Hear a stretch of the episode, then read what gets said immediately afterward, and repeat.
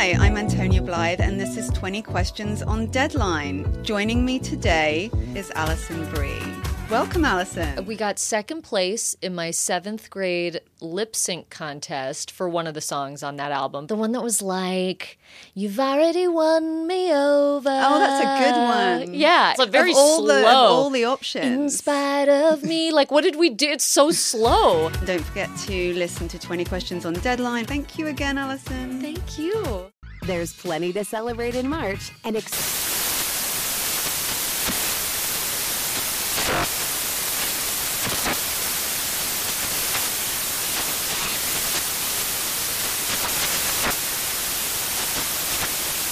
National Craft Month with the perfect pizza at home class from Craftsy. And anytime is right to listen to iHeartRadio's iHeartCountry Radio. Discover more shows and movies for free. This is Holly Fry from Stuff You Missed in History class. The national sales event is on at your Toyota dealer, making now the perfect time to get a great deal on a dependable new SUV, like an adventure ready RAV4. Available with all wheel drive, your new RAV4 is built for performance on any terrain. Or check out a stylish and comfortable Highlander with seating for up to eight passengers and available panoramic moonroof. You can sit back and enjoy the wide open views with the whole family. Check out more national sales event deals when you visit buyatoyota.com. Toyota Toyota. Let's go places. I'm Dr. Sanjay Gupta, CNN's chief medical correspondent, and this is Chasing Life. Three out of four U.S. adults are considered overweight or have obesity, 75% of Americans. Dr. Fatima Cody Stanford. Our weight is one factor that plays a role in our health, but by itself, it doesn't give us the full story of who we are. We have to look at our full person. Listen to Chasing Life, streaming now on the iHeartRadio app. Hi, I'm Ethan Nadelmann, and this is Psychoactive, a production of iHeartRadio and Protozoa Pictures. Psychoactive is the show where we talk about all things drugs. But any views expressed here do not represent those of iHeartMedia, Protozoa Pictures, or their executives and employees. Indeed, as an inveterate contrarian, I can tell you they may not even represent my own. And nothing contained in this show should be used as medical advice or encouragement to use any type of drug.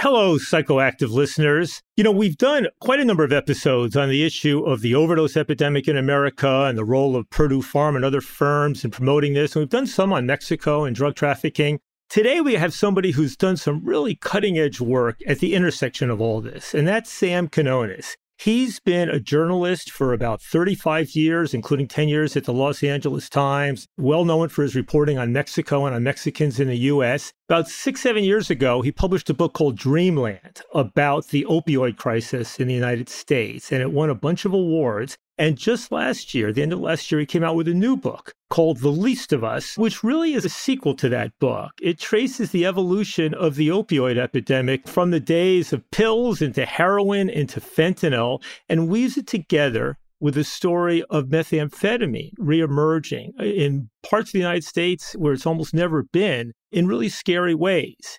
And he sets all that in the context of parts of America, both going through the devastation of drugs and then recovering in various ways, and makes some interesting analogies to other addictions and things like addictions plaguing American society. So, Sam, thanks so much for joining me today uh, on Psychoactive. Very nice to be with you. Thanks very much for having me, Ethan. I read your latest book intensely and, and I found it, I have to say, highly engaging. I learned a lot in it.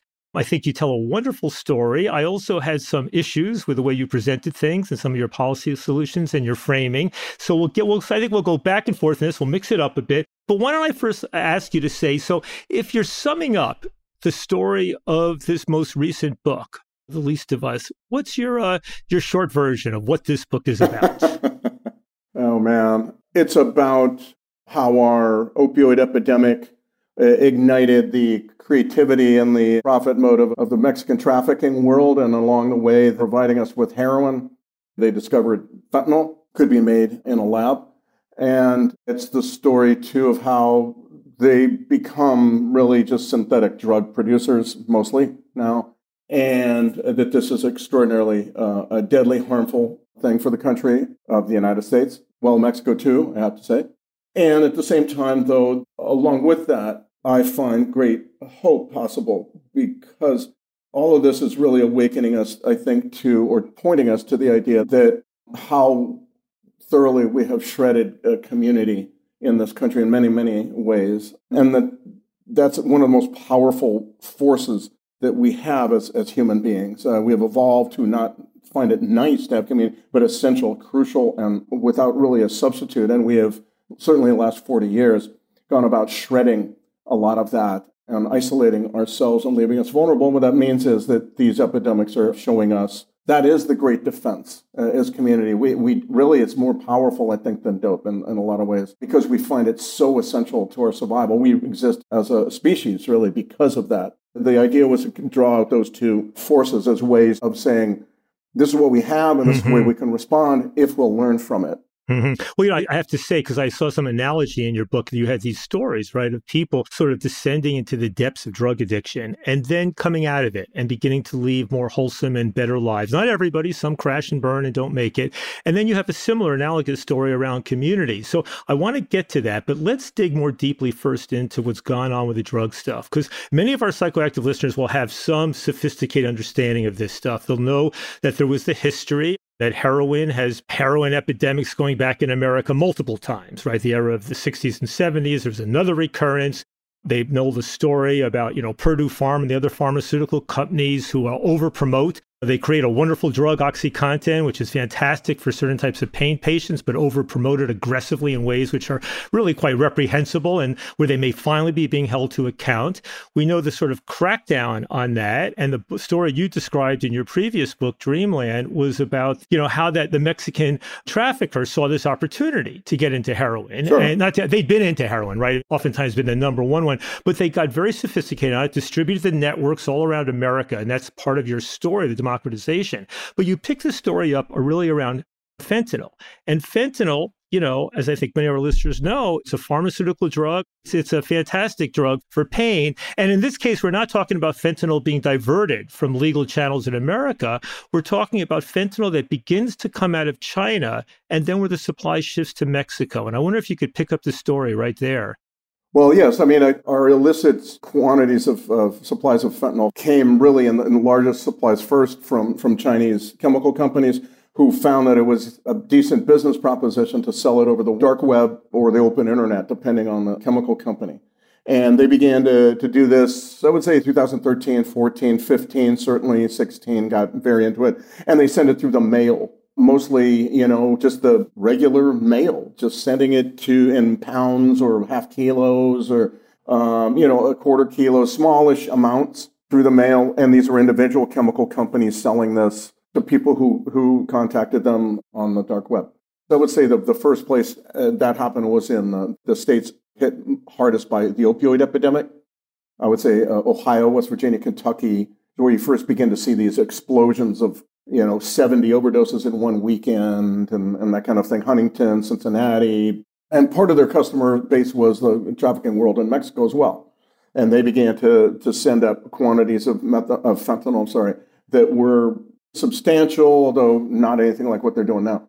The sign that that was changing comes in about 2017, where it's clear then at that point that Mexicans have figured out or are figuring out how to make fentanyl themselves. So let me stop you right there because one of the things I found fascinating in your analysis is that you describe one of the manufacturers, a guy named Gordon Chin or Jin, J I N. And you said that one of the things he was doing was when he would send the fentanyl, right? And of course, this made sense economically in small packages because it's 50 to 100 times more potent per milligram or microgram than heroin is. So you get a real bang for your buck. But then when he was sending out, he would include the chemical abstract service number. There's a dedicated number. number. that each drug in the pharmacopoeia has, just like every book in the library has a dedicated uh, number. And also the nuclear magnetic resonance, NMR spectroscopy test about the purity, which I had never heard about this. And that suggested that there was a level of sophistication in the information that he was providing to the people, the distributors in the US and ultimately, you know, initially in Mexico or Canada who were getting this from him. And that seemed to be a piece of the international drug trafficking pie that I'd not heard much about before. That level of chemical sophistication. I think this was possible because these are chemical companies. They're used to dealing with this data, with these numbers, with this information. And I think in some measure, to the people that he was dealing with that I wrote about, not so much, but certainly in some measure, he was dealing with people who were used to ordering chemicals through in the world chemical market legally and so on. And so providing this information was actually, I think, second nature and seemed to be kind of a way of quality control. And I think that that was a, a competitive benefit of dealing with him. And I think others did this as well, though. My understanding, that was not the only chemical company that provided that information as if the drug were a normal legal drug that you would buy legally. So initially, the Mexicans presumably are importing it from China and then shipping it in bigger things through the distribution channels into the U.S. Right. But then when they start, you know, hiring their own chemists, many of them Mexican chemists, some of them foreign chemists, are they doing the same thing that Jin did? Are they also providing that kind of information? No, no, they're they're selling it kilo blocks. They're selling it through the normal clandestine trafficking routes that come up through Tijuana into San Diego, Nogales into Nogales, Arizona, uh, Juarez into El Paso, etc. They're smuggling it. They're in clandestine ways, and, and no, there's nothing illicit about what they're doing. In some cases, they're sending it up in powder form, or it just kind of kilo blocks of the stuff. In 2017, you begin to see the first seizures of counterfeit pills that are designed, pressed, and, and printed as if they were a pharmaceutical pill. The first ones are oxycodone generic 30 milligrams, known as press blues, 30 milligram pills. It sounds to me at the beginning stages they're cutting heroin with it as well. It's a way to sell, market as heroin and stretch it, and then at some point the heroin disappears from the mix and it becomes all fentanyl.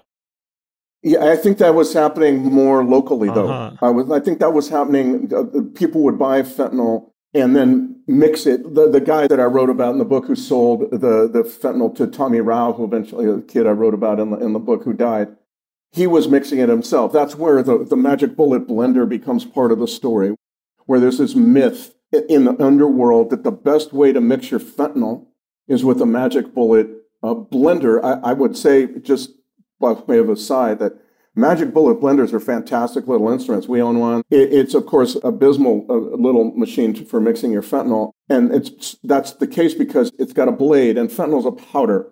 Magic Bullets mix liquid very well. They don't mix powders at all. And but yet this idea took hold, and narcotics agents began to find the Magic Bullet blender at different mix sites that they would raid, particularly early on in certain areas like Colombia. I think uh, was, uh, uh, happened somewhat, but certainly Ohio, Kentucky, West Virginia. You see, you see this thing show up because it's people who are seeing fentanyl as representing lottery like profits. Mm-hmm.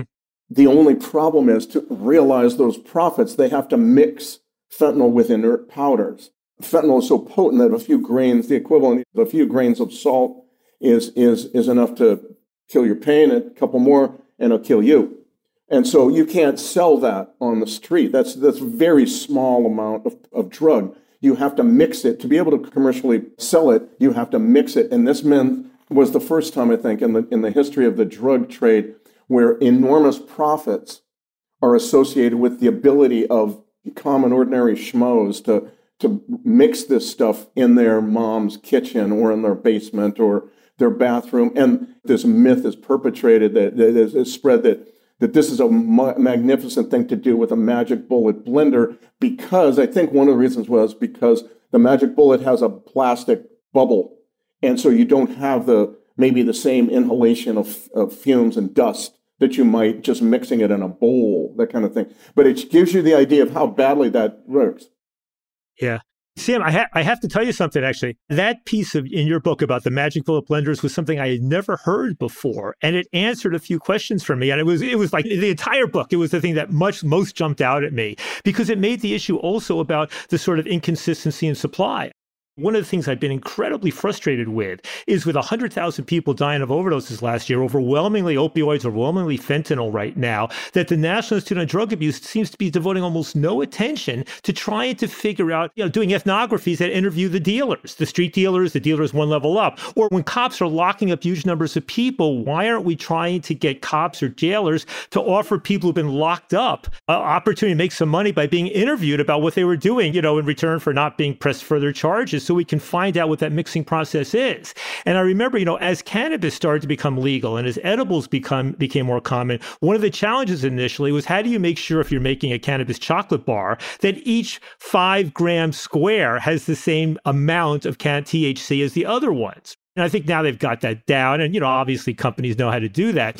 But it sounds like in the whole fentanyl area, that was a real challenge. And I wonder do you know, has there been an evolution where you see a lot less of magic blenders these days and a lot more sophistication and evening it out? The Mexicans have done that with, uh, yeah, they, I would say that the magic bullet blender had its moment, a few years there, and generally has faded. Of course, it was also it was a magic bullet blender that stood out to narcotics agents. It was also coffee grinders and other kind of bizarre machinery that was used to, to mix this. But but um, but I would say that that kind of faded.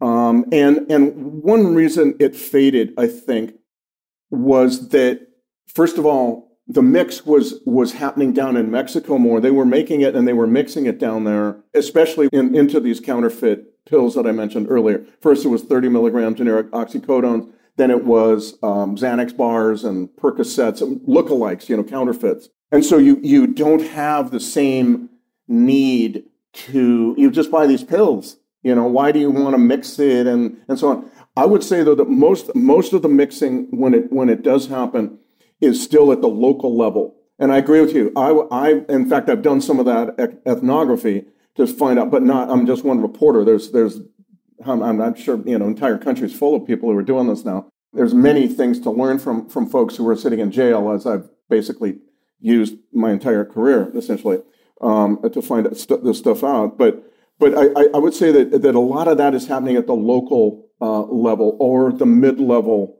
I don't think it's so much happening down in Mexico anymore, and it makes sense that that would not be the case because down in Mexico it makes sense to just ship up a kilo of fentanyl. I mean, it's just more efficient.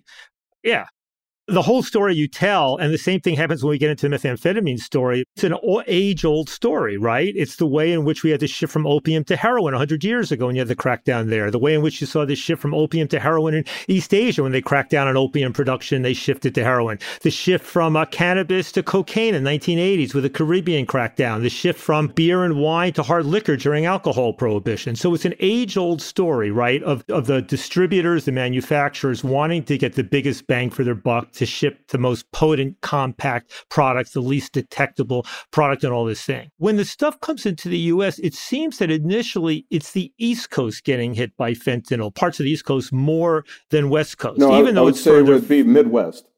Midwest. Midwest. Midwest. Yeah. I would say that that was the first place that I was aware of, and also 2000, what was it, 14 or 15? I'm losing track now. But it's the areas that were worst hit by the opioid epidemic, in my in my view, is really where that started. Then it goes both directions. It goes out, out from Ohio and Kentucky and Indiana and, mm-hmm. and Tennessee and West Virginia and those states.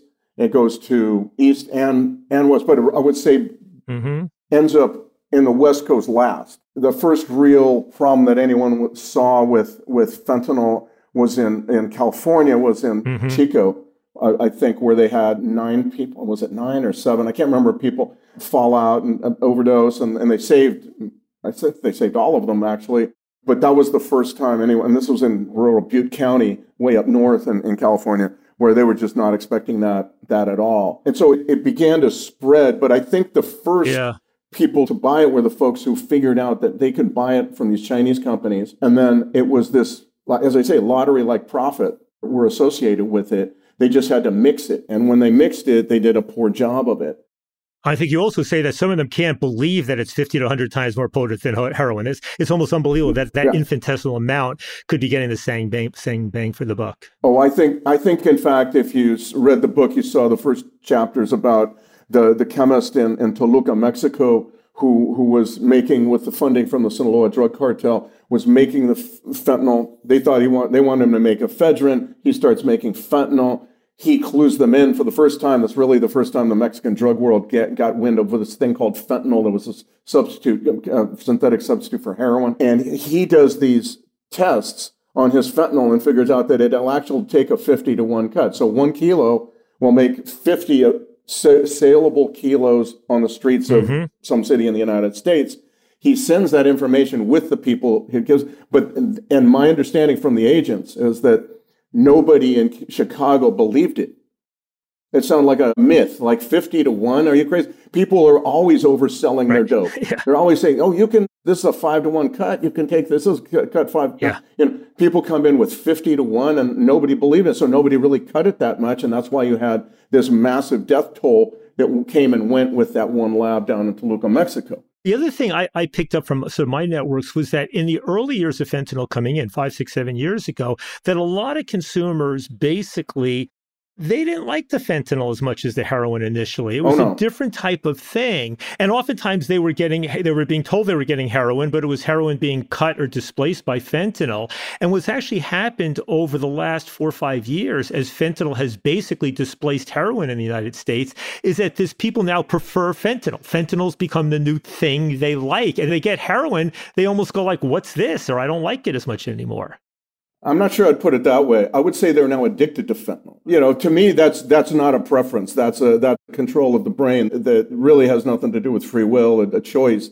The traffickers are saying we're, you, we're giving you fentanyl, and yeah, today on the streets of many parts of America, heroin is worthless. It will not get rid of the dope sickness. But I was just speaking with a guy from uh, an addict in Maine. He was very clear. He doesn't like fentanyl. He doesn't, still doesn't like fentanyl. A few reasons for that. One is that at first fentanyl was uh, to him, and there was no heroin in the area, and he just he was strung out, so he had to use it, so he used it. And at first, it was like a massive financial savings, but eventually, very quickly, he got addicted to it, and very quickly, his use tripled because fentanyl. The, the key thing about fentanyl, the reason it's such a great drug for anesthesia, is what makes it a bad drug for a user it's it's quick in and quick out. For an anesthesia, that's fantastic. You can do a two-hour uh, surgery on somebody, and that person can be removed from anesthesia and, and be lucid. And it happened to me. And it's what allowed fentanyl to revolution, revolutionize surgery in, in anesthesia in America. But for an addict, that means you have to be constantly using it all day long. My understanding is the high isn't as nice, but the main problem, I think, for a lot of people is there's no longer like a, a six hour period where, where you're not using. You're always, this guy told, told me I was using twice a day, two grams of heroin a day. And with fentanyl, it was six times a day, five, six times a day. Uh, seven grams of fentanyl, I'm sorry. And so you see this, yeah, displacement. I was in a homeless encampment in Nashville, uh, where I'm now living, about, was it, like around Thanksgiving. Mm-hmm. And I met a guy, and he's a longtime heroin addict. And, and he said some guy shot, came by our encampment offering black tar heroin, straight up legitimate black tar heroin. And I told him, man, I can't buy that. What's that going to do? I need fentanyl. Nobody is. So once you get through that mm-hmm. period mm-hmm. where you have survived fentanyl, you're now addicted to fentanyl. At that point, heroin is yeah. worthless. And I think that's, we're seeing that in many parts of the country. Yeah, yeah. Even though they call it heroin. That's the bizarre thing. I've been in several parts of Tennessee where they say, no, I bought heroin. There's no heroin in the stuff. They know there's no heroin in it, but they still use it, use the terminology. Yeah, no, I have to tell you, I just went up to record an episode up at the Overdose Prevention Center, the safe injection site, uh, drug consumption that just opened up in East Harlem. And there, basically, the staff working there is saying almost everything's got fentanyl in it. And then I interviewed one of the clients there, and he was saying, oh, yeah, heroin sometimes, but it seems like exactly what you're saying there. It also raises some questions about whether the fentanyl thing's more likely to burn itself out. All drugs go through their phases, right? We go through the heroin phase, burns itself out. And crack, particularly, was one where crack came on like crazy, first in the New York and the big cities and then in the smaller cities. And then at some point it burns it out and a younger generation turns their back on it and shifts to 40s and a blunt and maybe beating up crackheads or something like that. And so with fentanyl, if it's that drug which doesn't actually make people feel as good, especially early on, and if it has to be used repeatedly like that, it suggests fentanyl, it's taken over for now, but maybe we'll see what But here's the thing. I mean, with fentanyl, yes, I, I think that's that's certainly a possibility, and I think we'd all welcome it. The problem is this: that this is a drug almost entirely uh, from the from a trafficker's point of view. It doesn't have anything to do with what the customer wants. It makes total business sense from a trafficker's point of view, as I said in the book, and and so it doesn't matter what people switch to. We've already seen that fentanyl can be mixed with it. Methamphetamine. There's some examples, not many, it's rare, but certainly some examples of marijuana being uh, adulterated with fentanyl, but certainly cocaine. So, what, whatever you switch to, fentanyl is so cheap. It's like salt on food, the way we use salt on food. And, and, and so you can put fentanyl in anything. And the key thing there is once you do that a little bit, and pretty soon you replace that occasional cocaine user with a daily opioid user, and that person doesn't have the, uh, the ability to choose anymore. That's a that's a thing. One of the things I took a little bit of issue with you said is at one point you said the traffickers after just make creating, you know, hiring chemists to make ever more potent substances. And I, I don't think that's quite exactly right because if that was right, carfentanil would have replaced fentanyl by now. Carfentanil is many times more powerful than fentanyl. We had that horrible carfentanil outbreak in Ohio where people were dropping dead like flies. Then it stopped and it's not spreading. So there's a point at which it's not really about potency. It is a seller's market. And they're, what they're basically looking at is what's going to make them the most money. And ultimately, when you're putting stuff out there, you want what the consumers are going to pay for, what they're going to buy for. You know, if you shift the incentives, it's just like with alcohol prohibition. When that gets repealed, the taste for hard liquor becomes an ever diminishing part of overall alcohol consumption because lots of people don't want that. And I, there's another thing you were right. You kept talking about marijuana and this high potency marijuana. There's no such thing as recreational drug use anymore. And I'm going, what the hell are you talking about, Sam? Of course, there's recreational drug use. The vast majority of people use marijuana using it recreationally. And we know when dabbing came along, it's not like everybody went to dabbing, which is like the crack version of marijuana. But basically, the producers are going to keep doing what's going to make them the most money. And for consumers, it's going to be what works for them.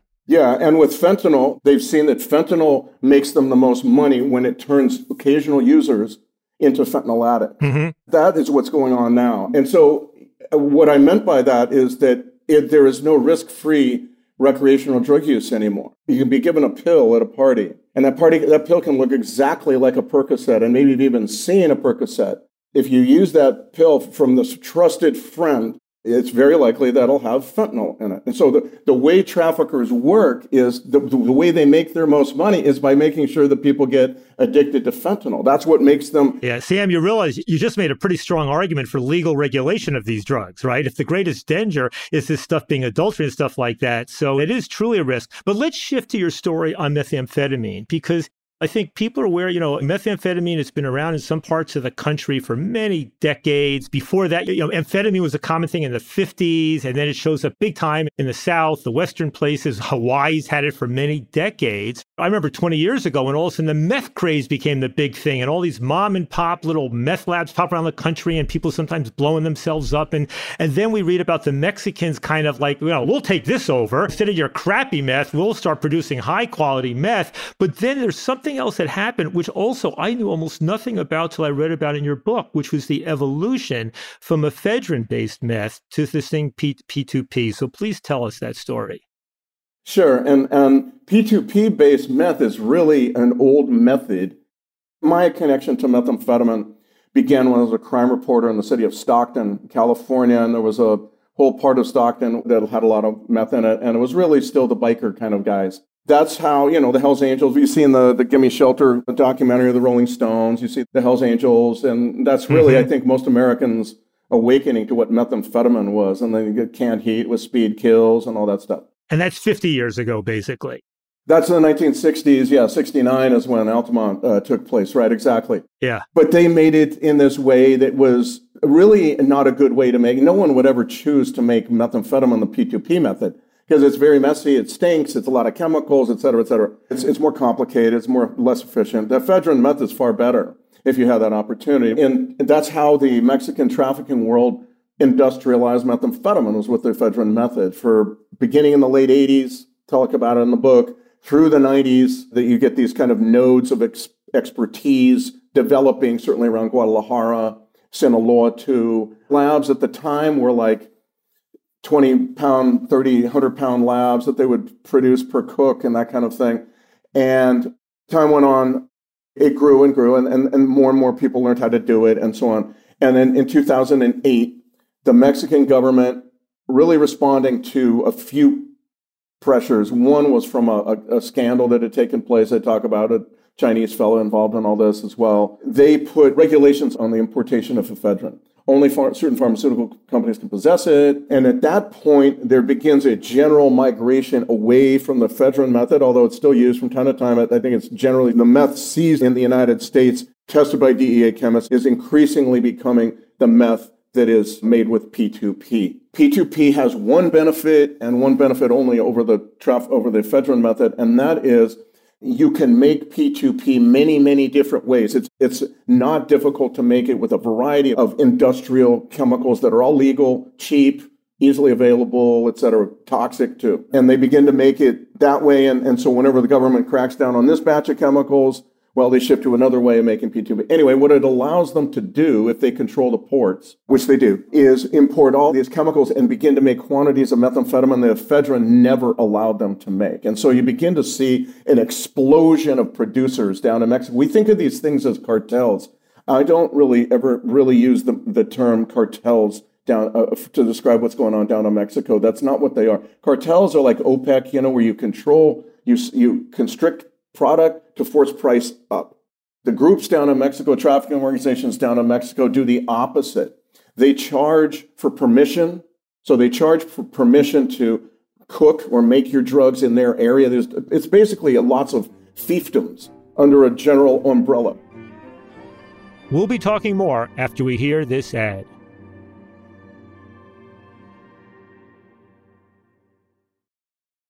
Hey, this is John Ridley. And this is Matt Carey, documentary editor at Deadline. And welcome to Doc Talk. John, we've got a hard hitting episode today. A lot of controversy. Well, maybe we should put the word controversy in quotes in the documentary field about the nominees for Best Documentary Feature. We're going to get into that with some amazing panelists. You get a shot, but the individuals behind every one of those images, they're complicated and they are human. This has been Doc Talk. Thank you. Great Thank conversation. You.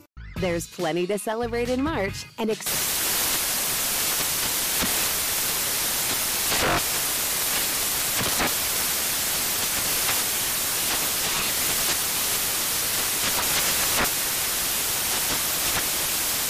Craft Month with the perfect pizza at home class from Craftsy. And anytime is right to listen to iHeartRadio's iHeartCountry Radio. Discover more shows and movies for free. This is Holly Fry from Stuff You Missed in History class. The national sales event is on at your Toyota dealer, making now the perfect time to get a great deal on a dependable new SUV, like an adventure ready RAV4. Available with all wheel drive, your new RAV4 is built for performance on any terrain, from the road to the trails. And with plenty of passenger and cargo space, plus available tech like wireless charging, you and your entire crew can stay connected. Or check out a stylish and comfortable Highlander with three spacious rows of seating for up to eight passengers. And with available features, features like the panoramic moonroof, you can sit back, enjoy the wide open views with your whole family. Plus, both RAV4s and Highlanders are available in hybrid models, so no matter your style, you can drive efficiently and save on gas. So visit your local Toyota dealer and check out amazing national sales event deals on RAVs, Highlanders, and more when you visit buyatoyota.com. Toyota, let's go places. Saturdays are for sunshine, especially for your ears. With another election, ongoing wars, and natural disasters, we know the news can be a lot to take in. And we're determined to share the bright side of humanity. Every Saturday, take a breather from the headlines and hear all the uplifting happenings across the world with Five Good Things, a new weekend edition of CNN Five Things. That means you can find this goodness in the same feed as Five Things. Listen to Five Good Things on the iHeartRadio app.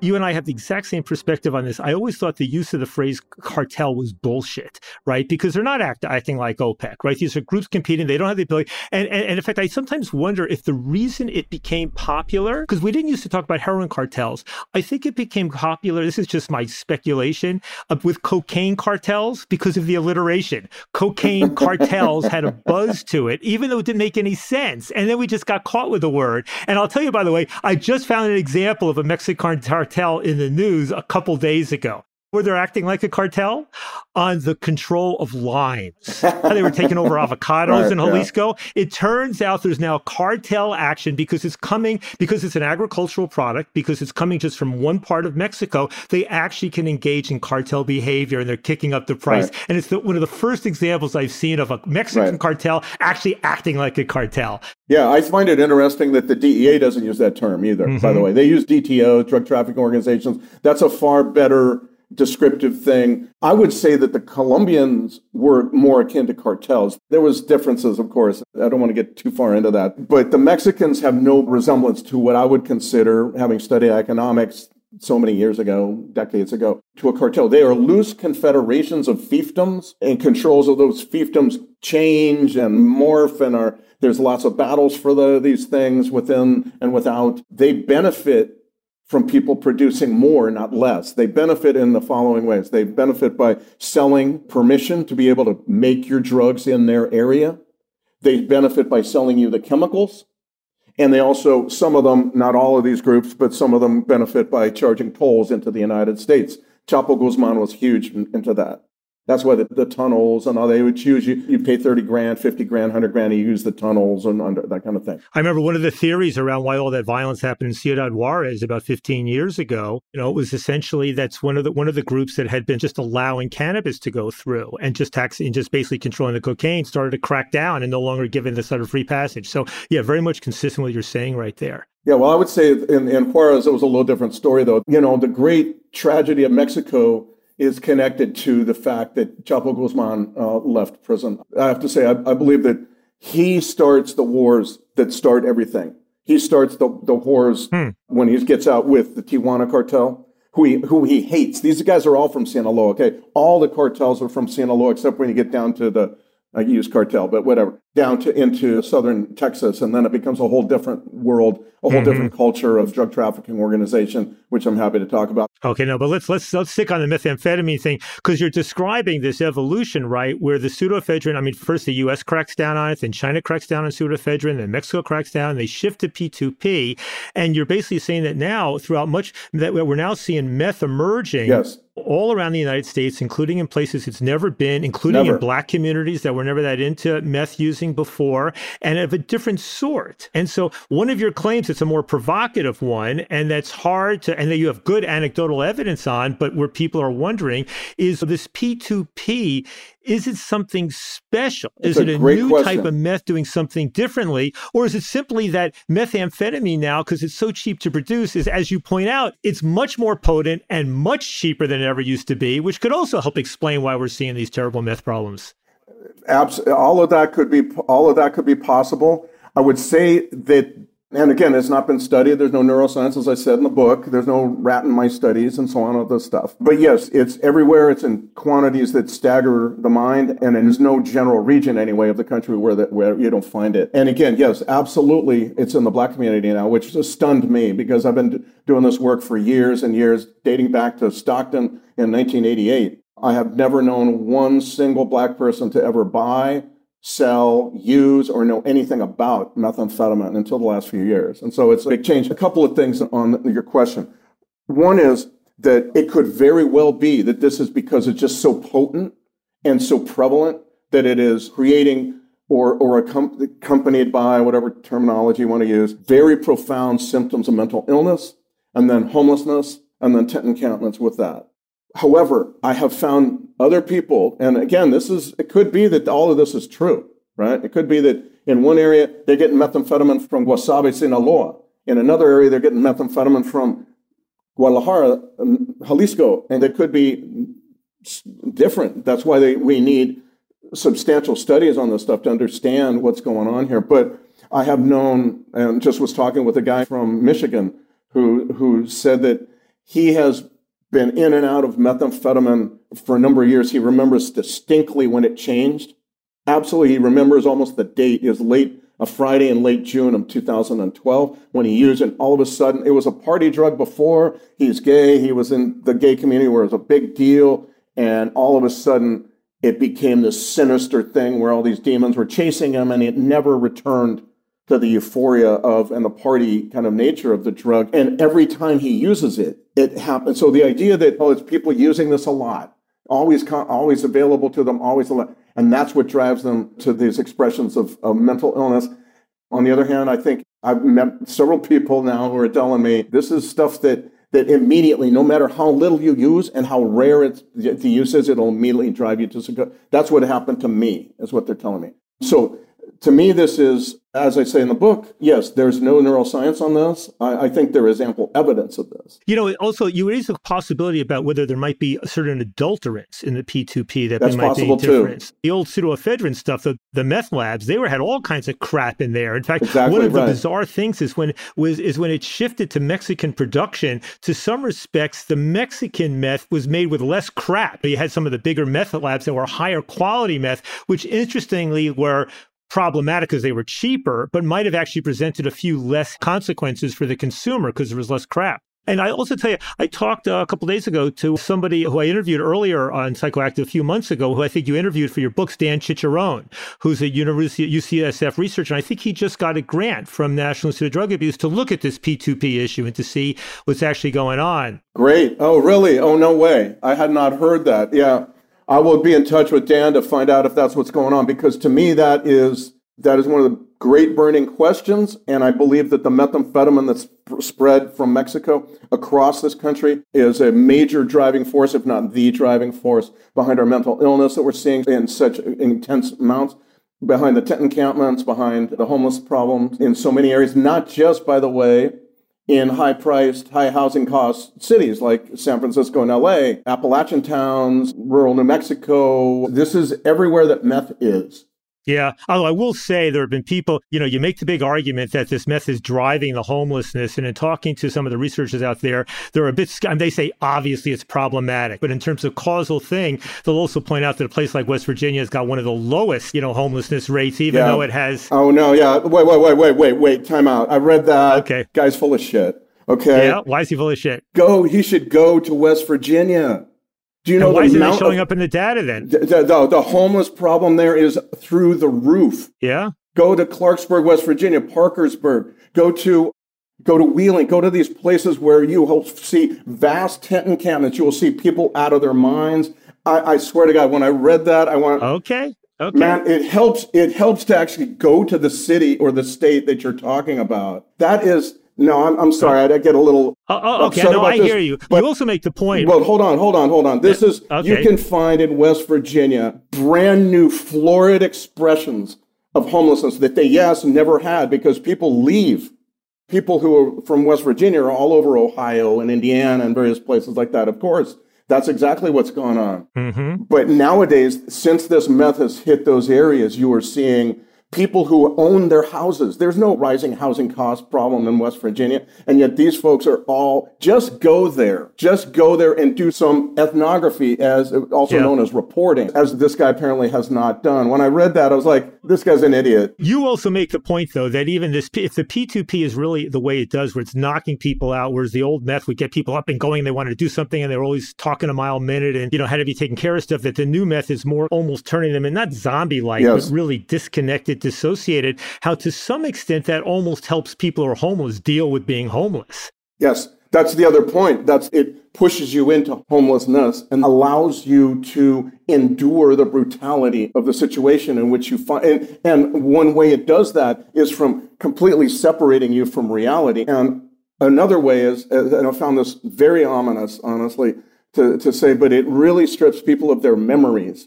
Mm-hmm. So people don't remember major chunks of where they were. I've run into this over and over now. I said in the book, this one woman told me at a residential treatment center, people, guys coming up to her all the time going, I can't remember why I'm here. How much time did the judge give me? You know, it strips personality. It strips memory. I mean, if think about memory, memory is our personality. Um, I mean, it's, it's a major part of what makes us who we are as we remember things. And this meth has stripped that also from people very scary. Right. What the other thing that this meth does that really adds to the complications of it all is that this meth um, makes people seriously resist leaving the tent and camp. They, they feel that they've found like their community. Of course, it's a community of, of a rewired brain. So it doesn't matter how cold it gets. It doesn't matter what risk Yeah. it is to, there is to my life. I'm Yeah. still going to stay here. I'm not going to. The offer of shelter, the homeless shelter is like the worst place you would actually want to be if you're on that meth. Sam, let's come back to that, but let's tie these two stories together now. So, what you describe is basically we're coming to a point, 2021, when you finish the book, 2022 now, where basically we see methamphetamine being combined with fentanyl. We see methamphetamine displacing fentanyl use. We see methamphetamine displacing cocaine use, use being used together. Right? I mean, it really depends. I would say no, no. I wouldn't say it's displacing fentanyl use. It's fentanyl when it takes over, it takes over for good.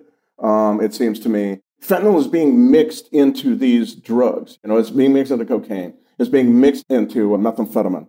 So what is happening, and I found this over and over, particularly in some of the areas where of the opioid uh, crisis really hit hard, like Kentucky, one one area saw this a lot, is where you find people who are using Suboxone to control the opioid cravings that they have because they went through the whole pill to heroin problem. And just for our listeners, Suboxone is buprenorphine, which, like methadone, is a drug that's used for people trying to put a heroin addiction behind them because it's a sort of benign, more benign form of an opioid that is doesn't have the risk of street drugs and has less risk of overdose. So go ahead, Sam.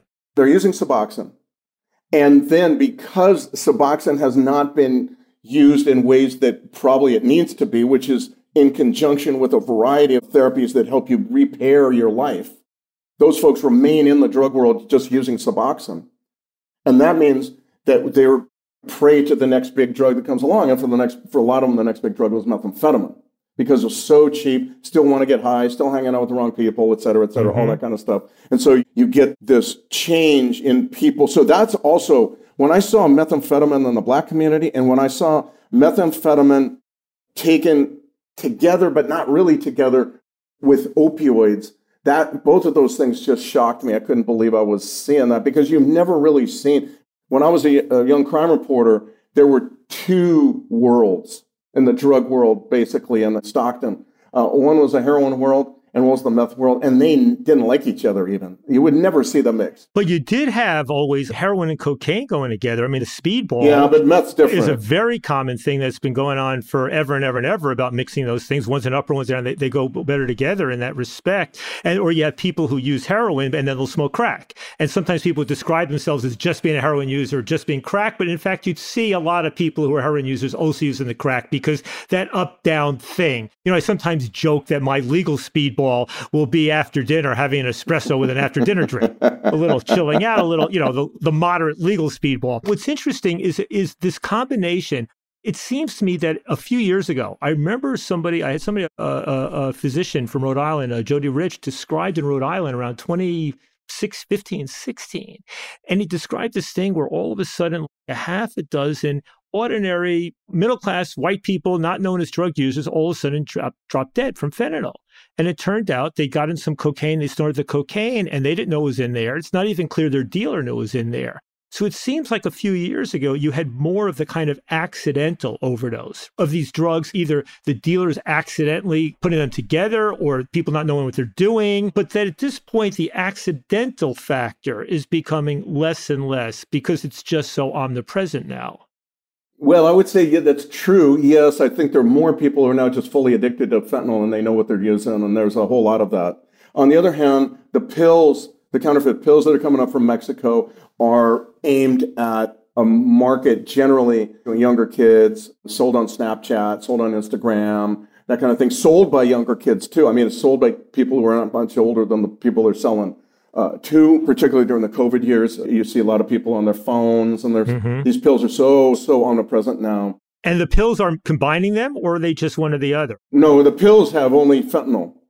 And, and they're counterfeit, made in Mexico by the traffickers down in Mexico. They're only fentanyl. They look like Percocet, Bar, Oxycodone, generic 30 milligram. That's what they look perfect replicas. That's why I say that there is no such thing as recreational drug use. You can't just take one of these a, at a party anymore. You used to. It was not a good idea back then, but people did it. But now they drop dead. And the thing is that too, people are buying these on the. On I don't know if that claim holds. You're right about the risk of fentanyl. The argument has been when it comes to white powder drugs, you better be damn careful. When it comes to cannabis, or if you're coming from a known supply, or if you're doing, I mean, the fact of the matter is the vast majority of people are using the vast majority, even of these pills, without dropping dead or getting killed. But the risk has definitely Mhm. gone up. No, the risk is enormous and nationwide, I would say too. And that's the thing; those these pills are all over. There's like not Mhm. one area or certain areas of a state that you're known to find those. I think these are they- they've exploded. It's a thing that that it corresponds to the structure of the Mexican drug drug trafficking organization world, where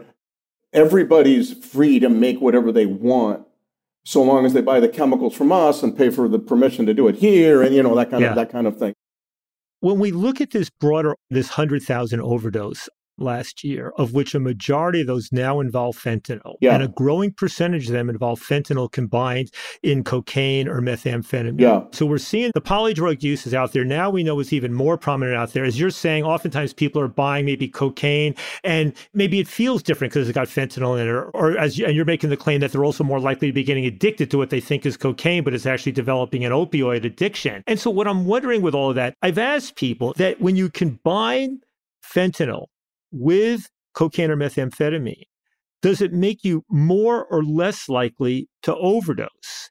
And what people have said to me is it's hard to say.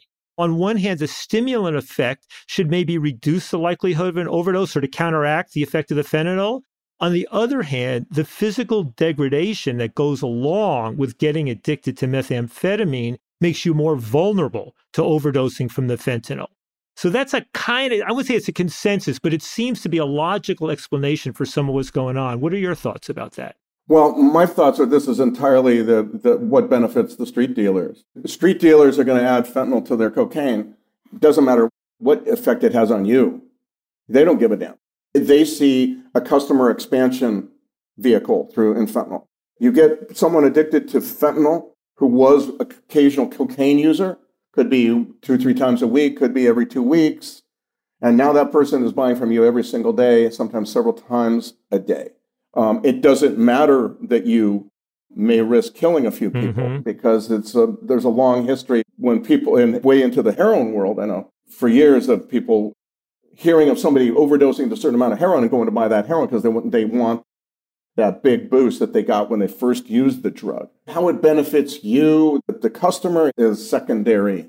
Um, not to say that it never is important. I'm just saying that it, it this Yeah. this is the, the thinking so so often among dealers. It, it is, but I have to say, it's also dealers in a way are Sure. also a diverse group of characters. And some of them are just fucking bastards and mercenary and they'll sell whatever. And some of them are Yeah. just selling to people, you know, driving up to a corner like in the old days. Yep. And many dealers, though, they know their customers. Sometimes they're people who are quasi friends. They may be relatives. They may be selling, and they don't want those people Sure. to die, not just because they're customers, but because they may actually care about them. I mean, we know a lot of drug dealing networks are like that. So we know there's another human element going into all this stuff. And what I'm trying to figure out is with the overdose things going so high, it sounds like we're hitting this kind of moment where fentanyl is pervasively out there. It's now throughout much of the stimulant supply, and it wasn't in a way it wasn't even a few years ago. And it's coming in pills and other sorts of things. On the other hand, I'm also wondering Given what you say about P2P being a kind of undesirable drug in terms of what it does to you and the intensity of it,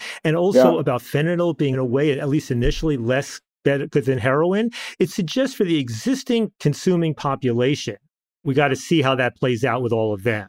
But in terms of the new users, people coming in, the question is, is are they really going to want that stuff? But here's the thing, Ethan. I don't, I don't think that what you want is the, is the issue. But I do think it is because ultimately, for if you're selling something, you want something that consumers want. If you can addict them to it, all Yeah. the better. But it's it, there is some there's a supply demand interaction, and people are always looking for something new. All those kids who are buying them from Snapchat are not buying fentanyl. They don't think they're buying fentanyl. They don't want fentanyl. They're being given surreptitiously given fentanyl in a Xanax bar with something they think is a legitimate Xanax bar. So to me, it's very difficult to, I think, when you have this kind of supply, this kind of rampant impunity down in Mexico, it is very difficult to imagine that this supply won't be used again and again to create more customers. Whether people want it or not, those kids who are buying those pills don't want fentanyl. They think they're buying Xanax bars, benzodiazepine. Yeah, I, I just wonder though about whether there's going to be such a big demand among those. Look, obviously there's a generation now, a younger generation, whose parents and maybe even grandparents were caught up in drugs from broken families and are feeling desperate. And that is a, a, continuous opportunity for traffickers to sell drugs that are really, and that I think remains the market for this sort of stuff. But let me go to this next part, Sam, which is that one of the things where I really liked about your book, and I agree very much, is that not only are you lining up Purdue Pharma, big opioid producers, with the Mexican traffickers, but you're also talking about the producers of processed foods, the guys who are combining sugar, fat, salt combinations in ways that have led to an epidemic of obesity now that is probably exacting greater healthcare costs in America. I think it's now neck and neck with the cost of smoking in America. So we're talking about a massive cost in terms of years of life lost and stuff like that. I mean, it's hitting people later in life. It's not messing them up when they're young in the same way cigarettes don't mess you up when you're young, but it's really messing them up otherwise. But just I, I, thought you were really right on to something there about the nature of American culture, society, the food industry, maybe the gambling industry, the social media industry. Just all of that. Say a little more about that because I think you were right on to it. Yeah, it's very easy to vilify Sinaloa drug cartel, and they deserve it. But we need to understand that there are many, many entities around our economy that that really know and spend millions and millions of dollars using the best and most intelligent analysts and engineers they can find to manipulate our brain chemistry, or reward pathways. And th- this is why, for example, fast food companies never change their logos. Those logos have become almost like triggers. And why they try to put at every intersection and every off ramp on the freeway, you'll find fast food. And every 7 Eleven and every grocery store, you'll find the middle aisles packed with sodas. And the, just the battles for the territory is so important because they understand that we, when you have activated that reward system, people buy on impulse. And it's very hard for us to stop that. It's extraordinarily hard for, and the same with with social media. Same with chicken nuggets. I mean, chicken nuggets almost reminds me like of crack cocaine. You've taken a chicken, which if you eat it regularly will not have this effect, and you reduced it to fat and salt. You put it in sugar, the dip and all, and you have taken the coca leaf that you can chew, and you've reduced it to, and you've just stripped it of all its its nutrients and its fiber and all that kind of stuff, and it becomes crack cocaine. That's what, to me, that's what chicken nuggets feel like. Honest to God.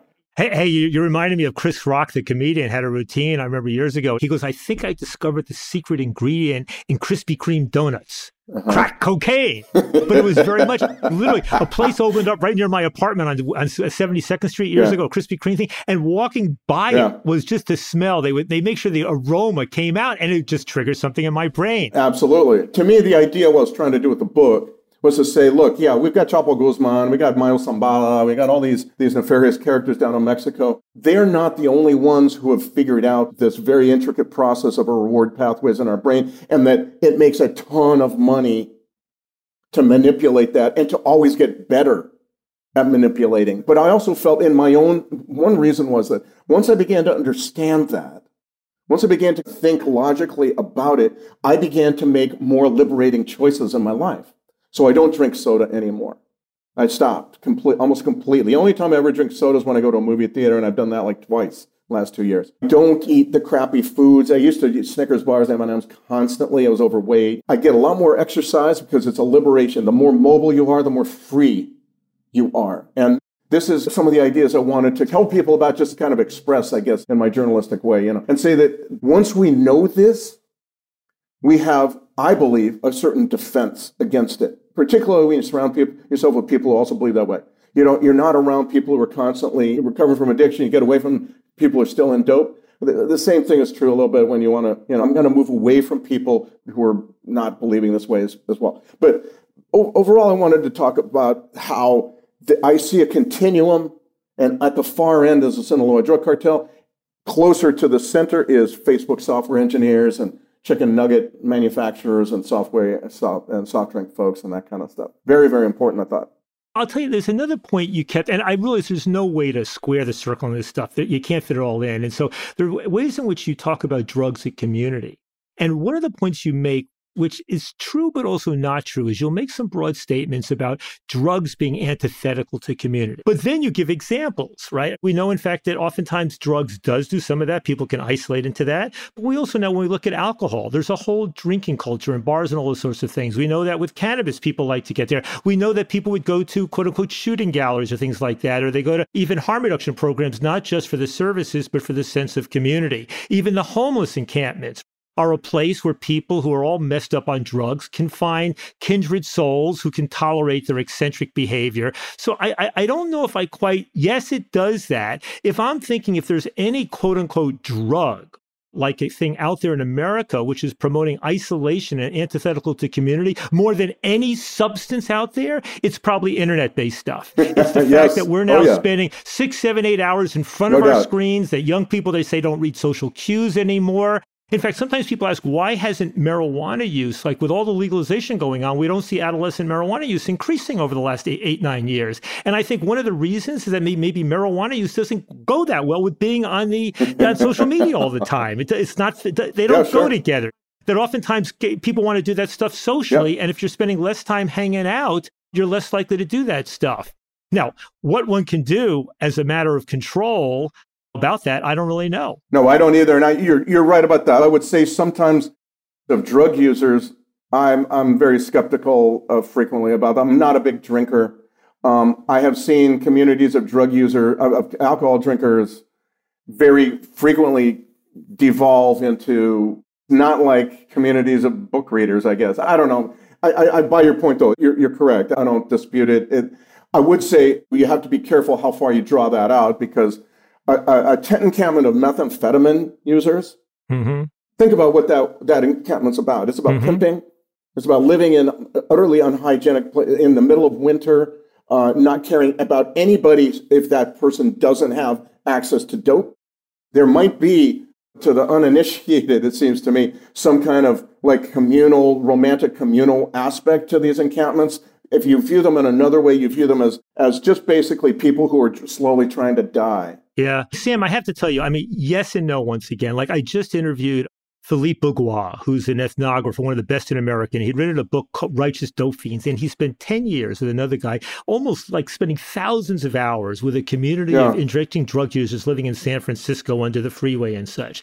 And what he found there was some of the most reprehensible types of behavior you could possibly imagine. And at the same time, some of the most generous, you know, certain norms existed. You didn't give a damn about everybody sure. else. You were hypocritical, but if somebody was dope sick, that became a priority. They're complicated or that even when they would be offered, people would be offered. We know there's research showing that when you offer people supportive housing, housing first programs, it helps a lot to have that kind of availability. But we also know that sometimes when people go into those programs, they fall into massive depressions. They miss the community. And then even when some people are offered those programs, they may go back to the homeless encampment, even though it's, you know, cold, miserable, dirty, everything because of that sense of community there. So it's a tricky thing. I, w- I would say that that sense of community is dope induced. I don't believe that that is actually, I think that's a romantic view of the tent encampment that is a very, very sinister place. It's a very scary place. It's a place where women are constantly raped and constantly pimped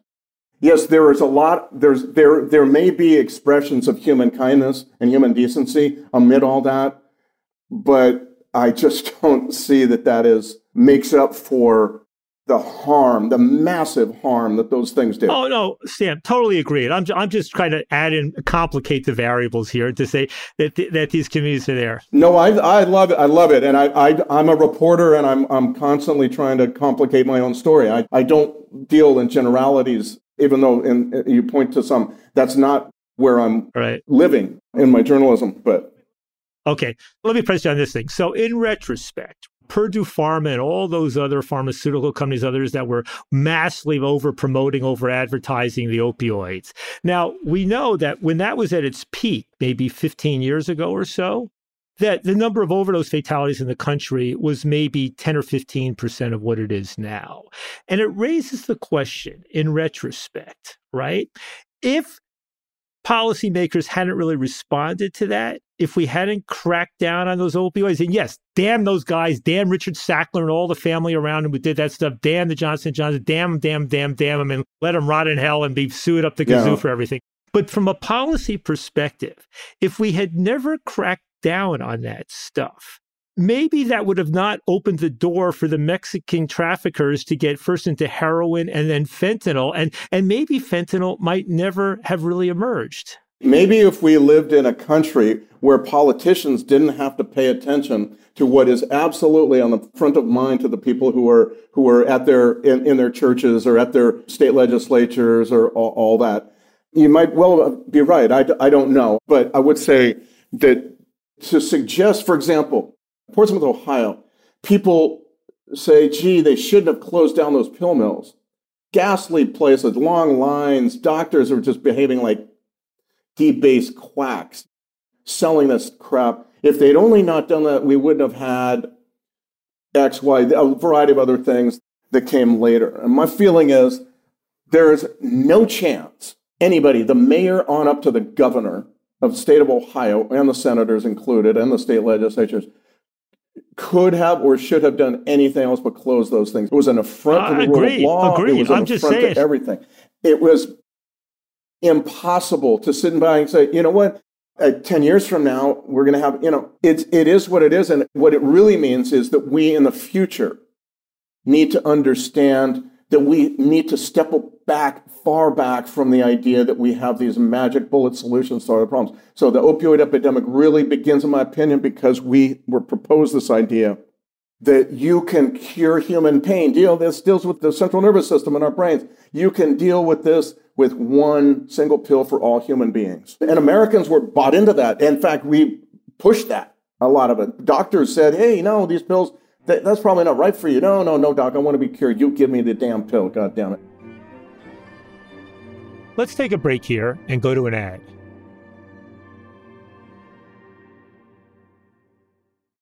Hey, this is John Ridley. And this is Matt Carey, documentary editor at Deadline. And welcome to Doc Talk. John, we've got a hard hitting episode today. A lot of controversy. Well, maybe we should put the word controversy in quotes in the documentary field about the nominees for Best Documentary Feature. We're going to get into that with some amazing panelists. You get a shot, but the individuals behind every one of those images, they're complicated and they are human. This has been Doc Talk. Thank you. Great Thank you. conversation. There's plenty to celebrate in March and ex-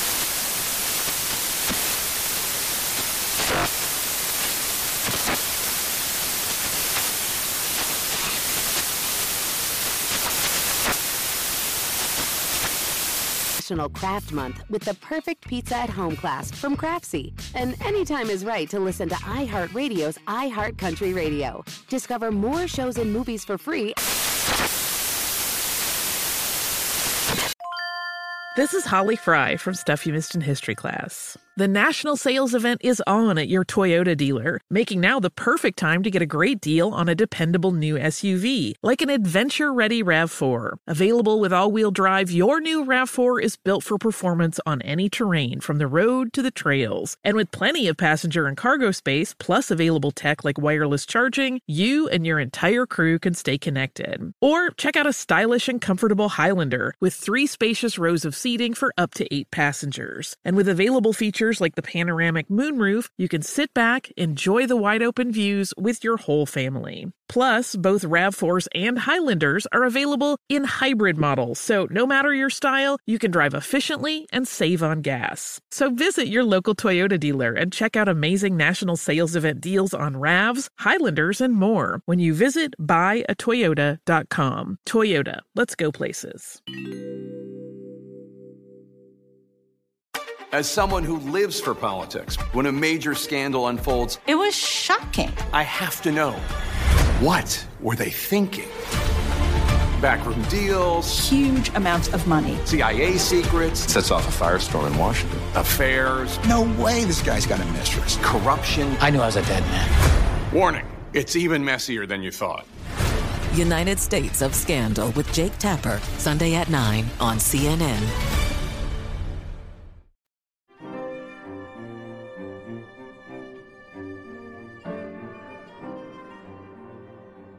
Sam, if I could, there, there's a paragraph in your book here. And when I would go around giving speeches about how to explain the opioid epidemic, and I would say it's complicated. Yes, Purdue Pharma, but everything else. And you have a paragraph in there which I thought said it better than almost I've ever said it or I can ever see it. I just want to read it to our listeners. Okay, you read say, on. Indeed, read on. it's folly to attribute this opioid epidemic to one drug, one company, one family, like the bad guys in some soap opera. So much more went into it. We Americans, so many of us demanded convenience, to be fixed, wanting miracles, and unwilling to do the work of wellness, unwilling to change what we bought, ate, and drank. We insisted doctors cure all our pain. Pills seemed to fit the bill. Insurance companies stopped reimbursing for therapies that did not involve pills, leaving doctors with fewer tools to address pain. What's more, OxyContin did provide, Sackler family later, later said in a statement, life changing relief from pain for many Americans. It's unconscionable that a too common result of the opioid epidemic is that doctors cut off patients from their pain medication when they have used them without problem for years. But then, if Purdue had marketed OxyContin in a more restrained way, we might be lining up to praise it. And I thought it was the most nuanced, best presentation of the complexities in the broader you. social, cultural context that's out there. But it does lead then to the policy answers here. And so here's where you say, I'm sympathetic to legalization, but nah. I'm sympathetic to decriminalization, but nah. And you actually don't even mention harm reduction almost at all in the book. It's all about drug courts and pushing people in the role of judges and punitive types of stuff.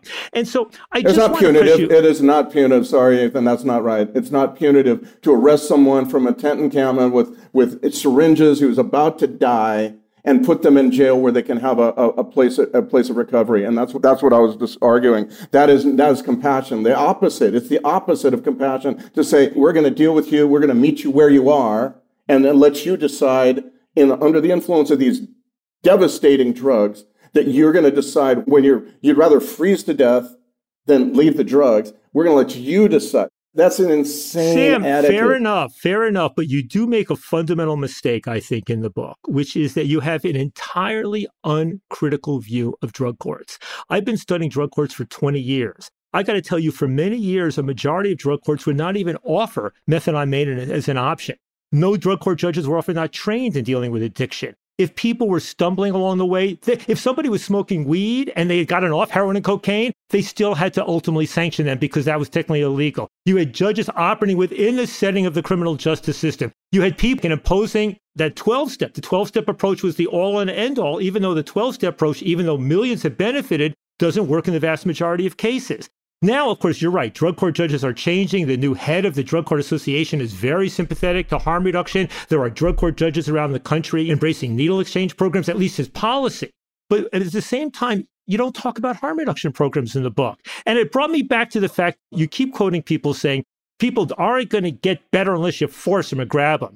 And it ignores the fact that the very first, one of the very first needle exchange programs in America, Tacoma, Washington, one of the way it established itself, and this was proven over and over, was it landed up becoming the number one point of reference recommendation into drug free treatment programs in the city. And the fact of the matter is that, yes, some people benefit by being pushed in exactly the way you're saying, but for other people, it's not what works. For other people, it's about being in a more human environment. Well, I'm saying that today the drugs on the street do not allow for that. The drugs on the street are so deadly, they're so mind tangling and, and, and devastating to the brain. The methamphetamine is creating brain damage very clearly, according to people uh, who work with this. This is not compassion. It's not a way of saying, well, you could do whatever you like and, and then you come to us when you need some help. Those people are dying. Meet them where they are. I know where they are. They're Sam, I dying. have to They're going I- crazy. I have to call you out on this. You do not use the phrase harm reduction barely in the book. You do not visit a needle exchange or harm reduction program once. You don't go to those places and see how they're working or meet those people. You talk about people using the phrase at one point very nicely, any positive change. That's phrase coined by a founder of harm reduction, Dan Bigg, in overdose prevention and naloxone distribution. The, the role of harm reduction programs in this, in meeting people where they're at, you quote people working in the system saying it's got to be any stuff, it's incremental change, of course, but that's the fundamental idea of harm reduction. And I didn't quite understand why it almost felt, felt like you were giving the cold shoulder to harm reduction in all of this. No, well, I, I, because I think the drugs on the, on the street need to change thinking. They haven't changed thinking. The drugs on the street are different from five years ago.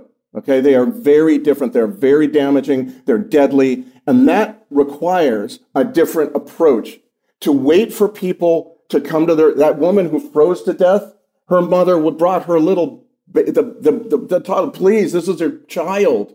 You have this home, you have this, all of this. This woman wouldn't be convinced. There was, yeah, that's where she's at. Meeting her where she's at, meaning she's willing to freeze to death rather than spend time with her baby, her child to me, yeah, Sam, I hear you. But if you haven't been there and you haven't gone to, if you had gone to dozens of harm reduction pro in Ohio, harm reduction programs are springing up all around the state, and they're dealing with exactly the sorts of people you're talking about. And there's a dynamic and an interaction that's going on there that is keeping people alive, saving people's lives, reducing overdoses. It's keeping people alive until the next time. They, they, and the same thing is true of jails because people are coming out of jails, and one of the most likely times to die of an overdose is right when you come out of jail. and that's jail. Why, that's why the, the jail I talk about uses MAT for the people who are uses MAT science people for that Vivitrol and what have you. Of course, there's lots of people stumbling towards solutions, but my feeling is the drugs on the street have changed fundamentally the approaches that we need and to Sam, use. And Sam, I have to tell you, harm reduction programs around the country and the world are evolving to deal with the drugs that are on the streets. When I go and visit the overdose prevention center or needle exchange programs, I see people dealing with a population using fentanyl, using methamphetamine, and doing harm reduction in ways that are. I'm just saying. I think your book would have benefited okay. from really looking into this piece as well because it's one thing you. you. talk to people, Thanks, drug Ethan. court judges, and they have their own angle. They know their things. They come from their own ideology. It's good to praise 12 step programs, but it's not the only approach. Methadone is pivotally important.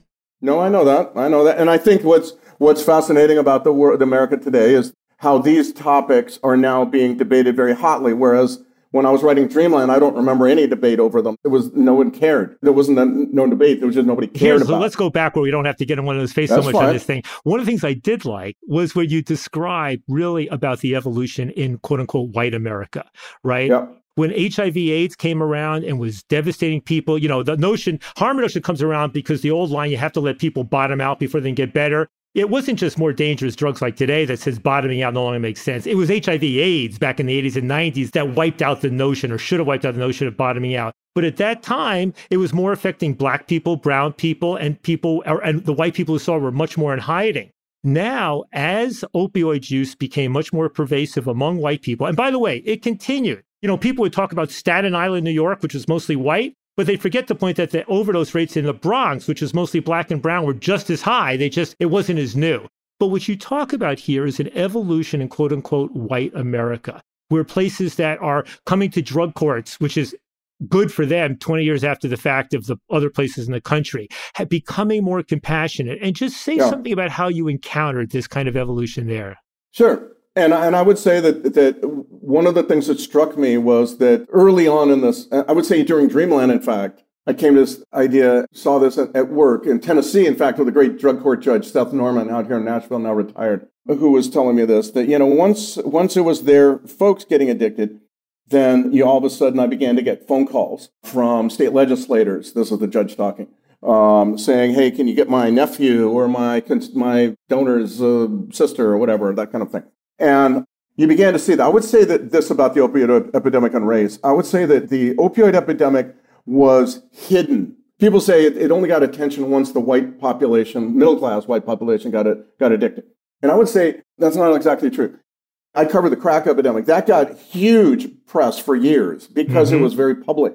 You couldn't avoid the drive-by shootings and, and all that stuff, the carjackings. It was just everywhere. You couldn't avoid And open open air drug sales. And open, yeah, bazaar, right? yeah, open Yeah. air bazaars. I covered that all the time in Stockton when I was there for four years. I would say that when this opioid epidemic didn't get press because it affected middle class white people, because they didn't want it to be covered. They were from the 70s. Some of the parents may have smoked weed or something, but very few had ever tried heroin, and nobody wanted that public. So you began to see, very much like the early days of the AIDS epidemic, where nobody wants HIV in their son's obituary. You begin to see died suddenly at home, uh, died of a heart attack, 27 years old, something like that. You begin to see that take place. I would say, too, that this dovetails almost exactly with the golden age of neuroscience research.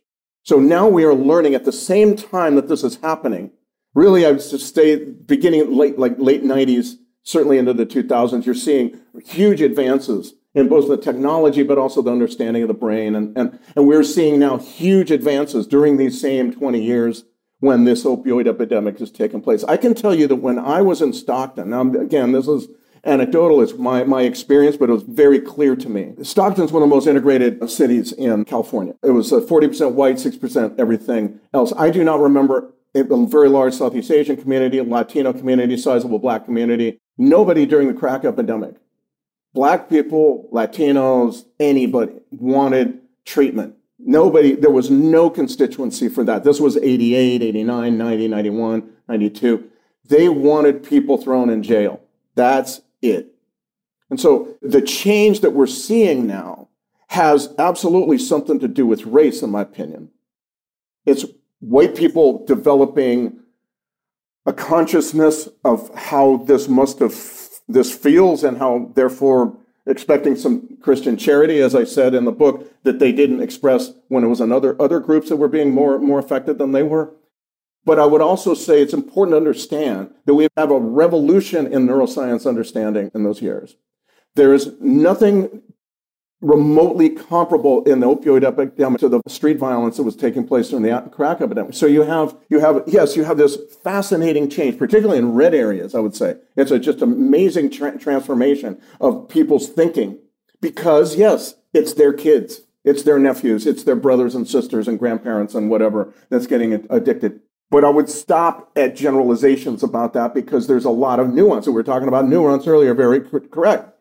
Well, well, Sam, I'll tell you, I have like three reactions. One is, I mean, you and I both got into this drug issue back in the 80s. So we both go back a long time. And what I recall back then, it wasn't that black people didn't want more treatment. My recollection, because I was debating Jesse Jackson, debating Charlie Rangel on, you know, the TV shows and all this sort of stuff back then. And what I found the difference was that those guys, they wanted the drug war, but they said, but we also want resources and treatment and blah, blah, blah. And the Republicans and others were saying, eh, the hell with treatment. It was almost like lip service. So there was some support for that. But there was also, in terms of the opioid issue, there was a kind of anti methadone sentiment back then. There was an anti harm reduction sentiment back then. And the black community evolved more rapidly than the white community. The second thing I'll say is that you're right about the neuroscience, the breakthroughs in all these important ways. What's sad and disappointing is that with all this neuroscience breakthrough, there has been essentially nothing new to emerge in terms of drug treatment.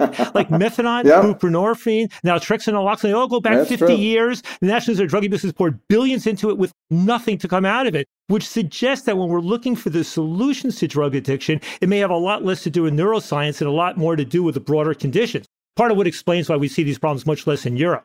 The last thing I'll say is what really hit me, what you're saying about red America, the, the white population. It was during the Republican primaries back in 2016, 15, maybe late 15, 2016, when all of a sudden you saw, like in the public forum, the opioid issue popping up as a point of discussion in Republican communities, and where just saying, I'm going to shut the border with Mexico no longer was an effective selling point, where people were looking for something more. And then fast forward to 2018, when there's no bipartisanship, but actually a relatively decent congressional bill to deal right. with the opioid crisis passes with bipartisan support and is signed by Donald Trump. So you see this evolution in a way. Absolutely. You see it in Mike Pence deciding he's going to support a needle exchange program when needle he was a exchange governor. in Scott County. Yeah. Right. So there is that thing. And I think there's this line when you say that what happened with this thing is it promoted a greater sense of empathy and a greater openness to new ideas is in that the type of stuff we'd seen in urban America and on the coasts and in certain big cities back going back to the 90s and the aughts, we now see happening in these parts of, of America.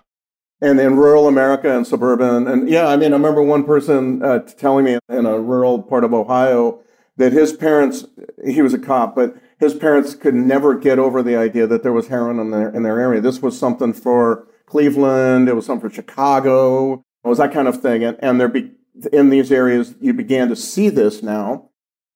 Is there a, racist p- component to that? I'm quite sure there is, and no doubt about it. On the other hand, how often do you care uh, when a plane goes down in Malaysia?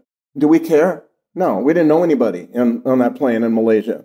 And so, you know, it's part of, there's a comp, it's, I, I'm, I'm, I'm reluctant to get too quickly into these like blanket condemnations that, that people want to get into, even though I have to say, and I'm, I'm going to say it very immodestly, but I will say it because if I don't defend myself, nobody else is going to.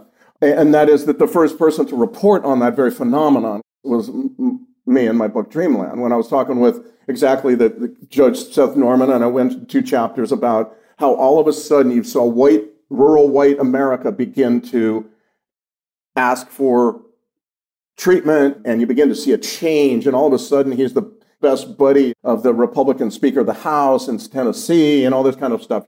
Not that I don't want to report on that. I have already. I was the first one to do it, I believe.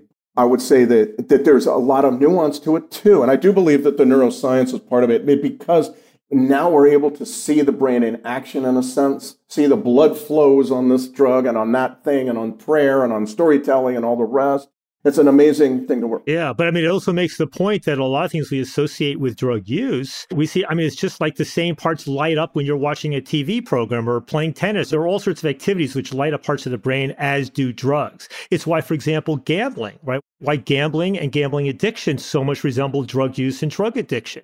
And it's also why, as you say, from the supplier side, the casinos, as well as the manager of lotteries, have figured out how to appeal to the addictive personality and all this sort of stuff. So it is that stuff. But so to bring this to a conclusion here on the policy issue, right? So, you know, on the legalization thing, it's funny when people ask me, because I'm so much identified as an advocate of legalization, and I say, well, I'm not a libertarian legalizer. And they say, what's your big, greatest hesitancy about legalization? And my response is, look what happened with food. It's exactly what, you know, I've been saying this for years. The, the sugar, fat, salt thing to imagine big multinational corporations going to work the way the Mexican drug traffickers have on the underground chemists, but at a level of sophistication. But on the other hand, there are steps short of legalization. And so you now have a growing discussion, say, around British Columbia and parts of Canada, around safe supply. And it's basically making the argument yeah, we could throw people in jail, we could do the drug court, we can offer this and that. But given that there are some people who are absolutely committed to using these drugs from the black market, aren't we better off trying to find a way to allow these people access to the drugs that they want in such a way that without making it available to the broader population? To at least so you're saying, let me ask you though, are you saying then we should think of ways to pro- providing fentanyl to people who want it? To me, that's a, a I'm, I'm not, I don't think a lot about legalization. You think all about it all the time. That's great. For a lot of reasons, probably too complicated to get into right now. But my feeling is before we do any of that, I would like to see us legalize marijuana in a way that did not create big pot, right? Which is what we're doing right now. But that's that's the impossible, right? Because I was always saying, like, I was one of the key people involved in moving the country towards legalization of marijuana with the ballot initiative and all that sort of stuff. And my line was, look, I'm not in favor of the Marlborization of Budweiserization America. You know, I'm a small is beautiful kind of guy, and let's try to make that happen. But we live in one of the most dynamic capitalist society in history, and inevitably it's going to head that direction. I'm happy when I see efforts, and you know, my organization, I were involved in trying to draft these things to try to limit that, to give a foot up to the small entrepreneurs, to try to have some social equity and all this sort of stuff. But we have to be reasonable. And ultimately, I would say, give me a choice between a marijuana prohibition world with 700,000 people being busted, people being killed, marijuana of unknown potency and purity, people who have medical needs who can't get it safely and responsibly, all sorts of stuff, or one where even it's run ultimately by big marijuana and there's you have big Starbucks or big alcohol or whatever. I'd say that other one is a lesser evil. And there's only so much you can do on that. And when I say legalizing, right, I'm talking about not selling it over the counter, this sort of stuff. The question is if you look at the heroin prescription programs that popped up in Switzerland 30 years ago and that are now in Germany and the Netherlands, Denmark, UK, Canada, going to open up in Norway soon, which is the results. They've been studying now for 20 to 30 years. And they are clearly where people go to a clinic, they get to use pharmaceutical grade right. heroin up to three times a day. They have access to services and all the other sorts of things. Yeah. These are people for whom methadone didn't work, who had tried everything mm-hmm. else. And you see really impressive results in terms of people stabilizing their lives, sometimes right. even getting jobs, getting housing, reducing their violent crime, all that sort of stuff. Now, whether that's possible in some respect with fentanyl, or whether one should look at whether or not people are using fentanyl can right. be moved into uh-huh. less dangerous forms of opioids in different yeah. forms, seems to me one of the options. You still have to hold people responsible. I'm not somebody who says you're a drug addict and you're going out and mugging people and therefore just give them a slap on the wrist and let them go. I don't believe that. This is about uh-huh. how you deal with people. Problem is, I would say, I follow what you're saying. The follow, I think, what we're seeing as it's played yeah. out in, in in certain cities of the country, is that exact, that's exactly what's happening. Well, you know, restorative justice, he kills a person. Okay, you know, to me, I I don't. The way you're explaining it is the policy you would espouse. sounds fine, sounds sounds reasonable, and I'm I, I have I don't think about these topics too much. People think of me as an opioid reporter. I think of myself as very differently. But I've had other interests in my life that uh, in journalism that goes way away from all this. Okay, so it's not it's not like a major issue for me. But I think that the way this is being laid out in person on the ground with real world policies is exactly what you just described. Is it people getting mugged and nobody does anything? People in, in encampments behaving like just out of their minds and nobody does anything about these encampments. Oh, well, because it's a community. It's cool. It, to me, I feel like this is the issue that, that it, when you see it played out, mm-hmm. when you see it on the ground, when you see the real world consequences of it, it you don't develop any constituency for the, the ideas that you're supporting. Yeah. Well, I mean, Sam, look, I mean, I'll tell you, I mean, probably where I agree and disagree with you, but also agree and disagree with many of my allies in all of this is I have a fairly you know, conservative view. I think that people need to be held responsible for their actions insofar as they harm other people. And if you're stealing, if you're committing violence, if you're hurting other people, you need to be held responsible for that. But at the same time, I'm saying if the issue is your commitment to using certain types of drugs, well, here, on the one hand, I'm going to give you access to these drugs you want. You want these drugs? I'm going to give them to you in a pure form. Either either they're for free or they cost a few bucks or whatever. But here's the drugs. I'm going to offer you some services, some help so that you can get out of this life because we know that a lot of people addicted, whether it's cigarettes or whether it's heroin or fentanyl, yeah. go through periods where they say, I want to get out of this. And it's really a two-pronged approach that says, here's you want all this stuff? Here's the good, here's the path services, here's the drugs. But if you hurt people, we hold you responsible. And it's that combination that I think. And, and here's the thing, though. Let me just finally say, because I do have to leave soon. It's been a great conversation. I really am. I really appreciate it, and I really appreciate your thoughtful reading of my book. And it's it's wonderful. I, I, I'm happy to do that. But to me, it, I don't see some of these harder drugs, and particularly fentanyl and methamphetamine, as involving any rational desire or not. It's not you choosing anymore to use these drugs. These drugs are completely in charge of your life. Completely. Sam, 100%. I believe you. All I'm saying is, I remember when people said that about heroin, and it turned out not to be all that true. I remember when people said that about crack. Well, I, have, I have not met any heroin addict. No, but I'm saying back in the day, I, right? And so I'm saying, yeah, fentanyl's here, methamphetamines here. I agree with you. These seem much more problematic. But whether it negates everything that we've learned about drugs over the history of human society, I don't know. We've never known a drug like fentanyl on the streets of the country. And I would say one like methamphetamine either. I, I love some of your ideas. I honestly do. And I think that they're very well explained. But I also see what those ideas translate into.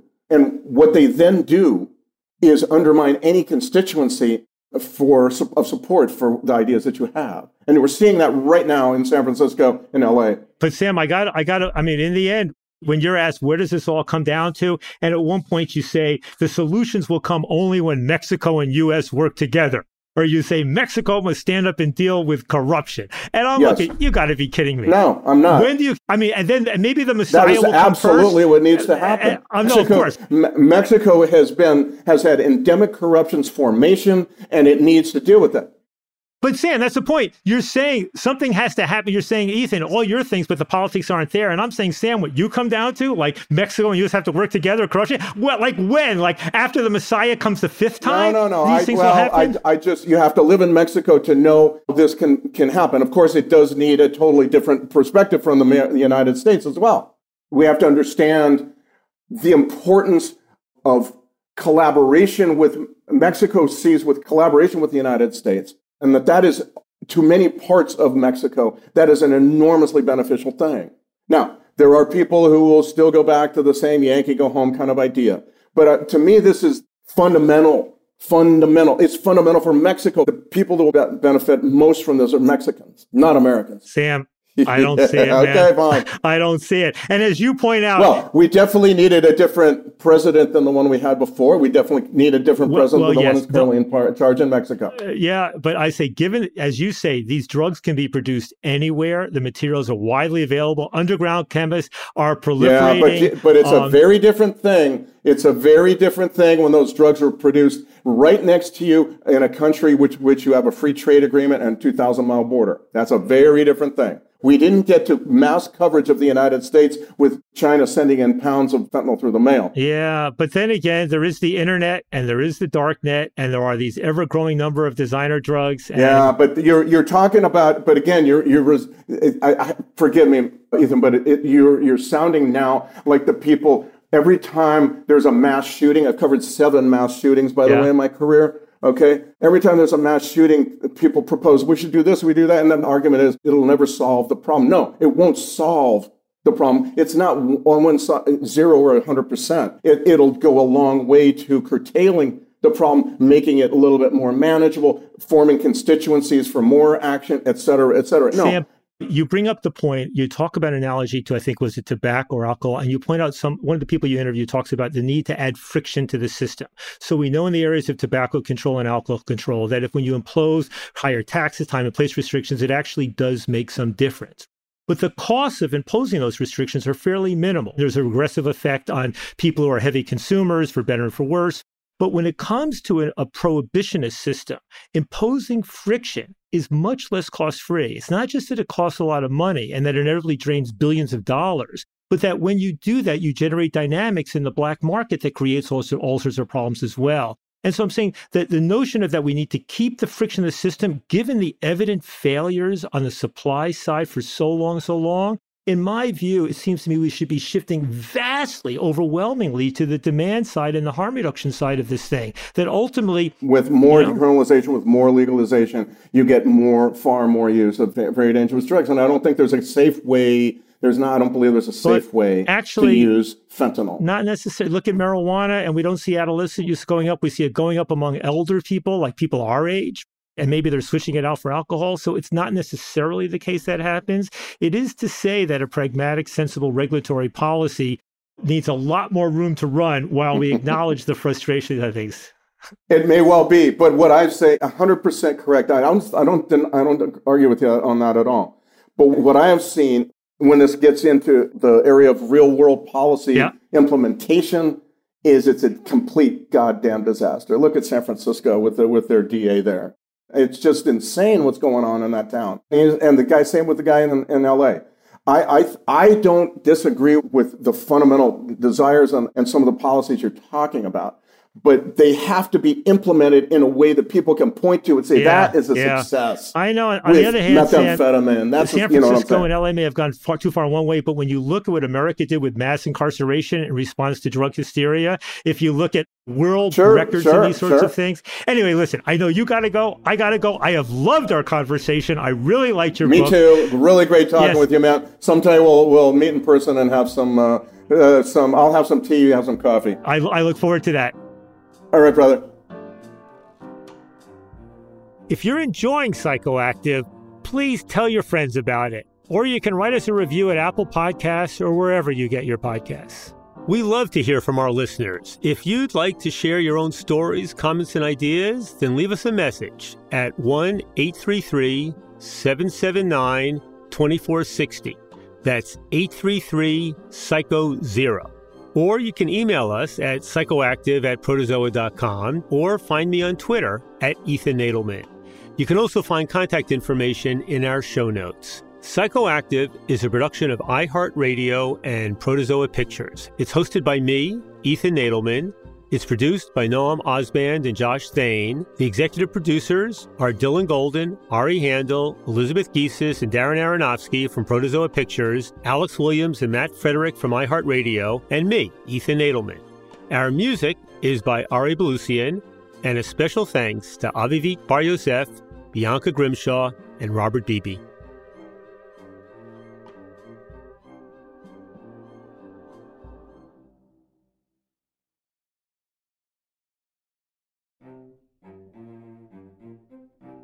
Next week, in celebration of 420, I'll be talking with Chef Nikki Steward, one of America's great cannabis chefs, who's been curating dinners for Dave Chappelle, Snoop Dogg, and many other celebrities.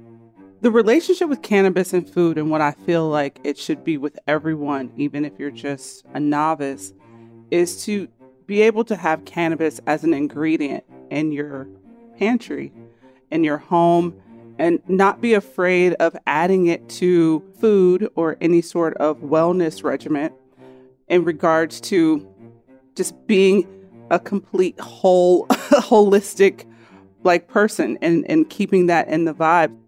Subscribe to Psychoactive now so you don't miss it. Does money stress you out? Let Facet flip your financial chaos into clarity. Finding Facet immediately put us at ease. Facet's innovative approach to financial planning ensures your money works as hard as you do, enabling members to experience the joys of having your finances in order. And that makes us Facet for life now, I guess. Visit Facet.com, F A C E T.com to learn more. This ad is sponsored by Facet. Facet Wealth is an SEC registered investment advisor. This is not an offer to buy or sell securities, nor is it investment, legal, or tax advice. These testimonials are from current Facet members who are not compensated. All opinions are their own and not a guarantee of a similar outcome. This is Holly Fry from Stuff You Missed in History class. The national sales event is on at your Toyota dealer, making now the perfect time to get a great deal on a dependable new SUV, like an adventure ready RAV4. Available with all wheel drive, your new RAV4 is built for performance on any terrain. Or check out a stylish and comfortable Highlander with seating for up to eight passengers and available panoramic moonroof. You can sit back and enjoy the wide open views with the whole family. Check out more national sales event deals when you visit buyatoyota.com. Toyota, let's go places. Hi, I'm Antonia Blythe, and this is 20 Questions on Deadline. Joining me today is Alison Brie. Welcome, Alison. We got second place in my seventh grade lip sync contest for one of the songs on that album. The one that was like, You've already won me over. Oh, that's a good one. Yeah. It's a very of all slow. The, of all the options. In spite of me. Like, what did we do? It's so slow. Don't forget to listen to 20 Questions on Deadline. Thank you again, Alison. Thank you. There's plenty to celebrate in March and. Ex-